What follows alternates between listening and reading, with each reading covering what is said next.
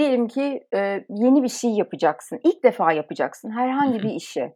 Veya daha önceden yapıyordun bunu ama bu sefer karşında bir zorlu bir ortam var veya değişen koşullar var. Eğer bu üçü altındayken sen yani yeni bir şeyse senin için zorlu koşullarda veya değişen koşullarda sen bunu yapıyorsan burada eğer yaptığın şeyde hızlı değişebiliyorsan yeni bir yetkinliği çok hızlı bir şekilde kazanabiliyorsan buna istekliysen, istekli olmak da öğrenme çevikliği için önemli ve meraklıysan o zaman öğrenme çevikliğine sahipsin demektir.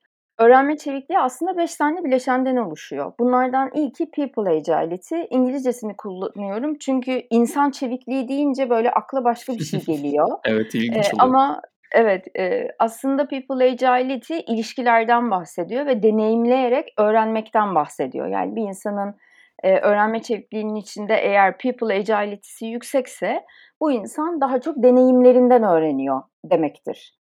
Ee, ama bu sadece ilişki derken hep şeyi de kaçırıyoruz ya Çağrı. Hep başkalarıyla ilişkiyi düşünüyoruz ama burada bireyin kendisiyle olan ilişkisi de önemli.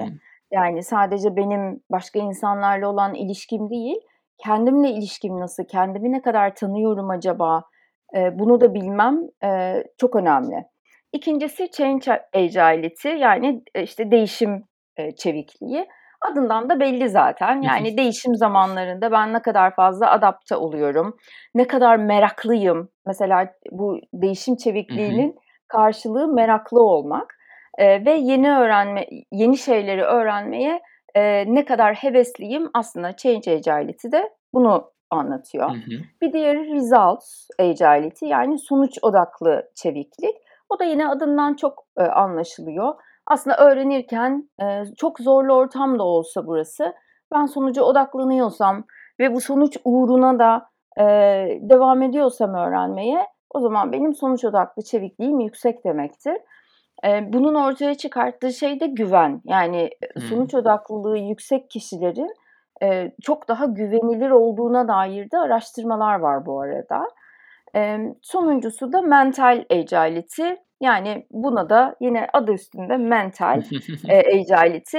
E, burası da daha çok ben problemleri nasıl analiz ediyorum, problemleri nasıl sonuca oluş, e, ulaştırıyorum. E, buranın da sistem düşüncesiyle çok ciddi bağı var. Yani mental agility'si yüksek insanların o sistemi anlama ve görme bakış açısı çok daha yüksek oluyor. Bir de bunların hepsinin merkezinde de self awareness var. Yani kendi kendimin ne kadar farkındayım e, kısmı var. Böyle tarifleyebilirim. Harika geldi. Ya söylediğinde şey iki şeyi bir şaşırdım. Önce şeyden başlayayım. Zihin olan tarafından. Mental agility'den aslında. Zihin çevikliğinden. Şaşırdığımdan çok bu aslında son dönemde çok öneme çıkıyor. Özellikle de yabancı kaynaklara baktığımda inanılmaz derecede yüksek bir şey var. E, zihnimizi aslında kadar sağlıklı tutabilirsek bu konuda çok daha rahat ve hareket edebiliyoruz. Çünkü pandemi bunu çok net gösterdi bize. Ve o yüzden well-being tarafında inanılmaz bir akış var, inanılmaz bir yoğunluk var. Hı hı. Ve birçok şirket de bunu artık gitmeye çalışıyor bireysel olarak da. Ee, bir diğeri de aslında sonuç odaklılık dedin ama genelde aslında hep süreç odaklı olmak tavsiye edilir ya. Burası şaşırdığım evet. nokta oldu. Mesela sonuç odaklı insanlara daha çok güvenir deyince hmm, ben süreçte olmanın, anda olmanın aslında yolun kendisinde olmanın, yolun bir yere varmasından daha önemli olduğunu düşünen birisiyim. Neden mesela sonuç odaklılık burada daha öne çıkıyor? Yani çünkü süreç değil de sonuç agility evet. Eee, orada şöyle bir bakış açısı var aslında Çağrı.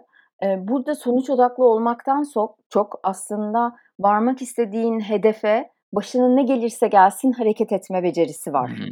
Eee, yani, hani, ben sonuca, hani, kitleneyim ve sonuca doğru yola çıkayımdan çok bir sonuç var önümde, ama ben buna, hareket ederken başıma bir sürü şey gelebilir. Zaten agility o çeviklik ve esnekliği getiriyor ya. Çevik ve esnek davranarak başıma gelen şeylerle nasıl başa çıkabilirim e, bakış açısı var. Yani orada önemli bence kilit nokta hedefe odaklanmak, sonuca oda sonuca odaklanmak. Anladım. Yoksa ben de senin gibi düşünüyorum. Yani hep söylüyorum ben de sonuç değil süreç önemli. Çünkü bazen gittiğin yolda o yol seni başka bir sonuca da ulaştırabiliyor. Kesinlikle. Ki zaten aslında mesela senin tezinde de öyle olmuş. Yani aslında varsayımların var. Ama sonuçta tezin ölçümüne baktığın zaman farklı bir sonuç ortaya çıkıyor. Evet.